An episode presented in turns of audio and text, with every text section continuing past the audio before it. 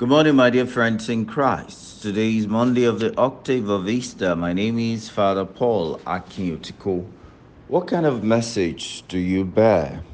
Today in the Gospel, the women hurried away from the tomb half overjoyed and half fearful and ran to carry the good news to the disciples. Suddenly, without warning, Jesus stood before them and said, Peace.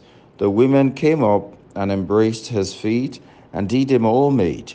At this, Jesus said to them, Do not be afraid. Go and carry the good news to my brothers, that they are to go to Galilee where they will see me.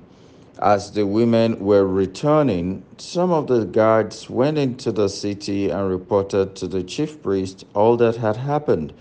They in turn convened with the elders and worked out their strategy, giving the soldiers a large bribe with the instruction You are to say, His disciples came during the night and stole him while we were asleep. If any word of this gets to the prosecutor, the procurator, he will straighten it out with him and keep you out of trouble. The soldiers pocketed the money and did as they had been instructed. This is the story that is circulating among the Jews to this very day. My dear friends, it is important for us to ask ourselves the kind of message we bear during this Easter.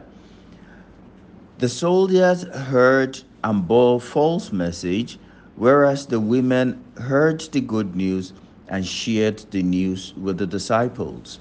Our lives determine what we do with the message of the resurrection. As we continue in the joy of Easter, let us, like the women, bear the good news by our lives. Let us make effort and share the good news today with at least one person, either through our actions or our words. God bless you.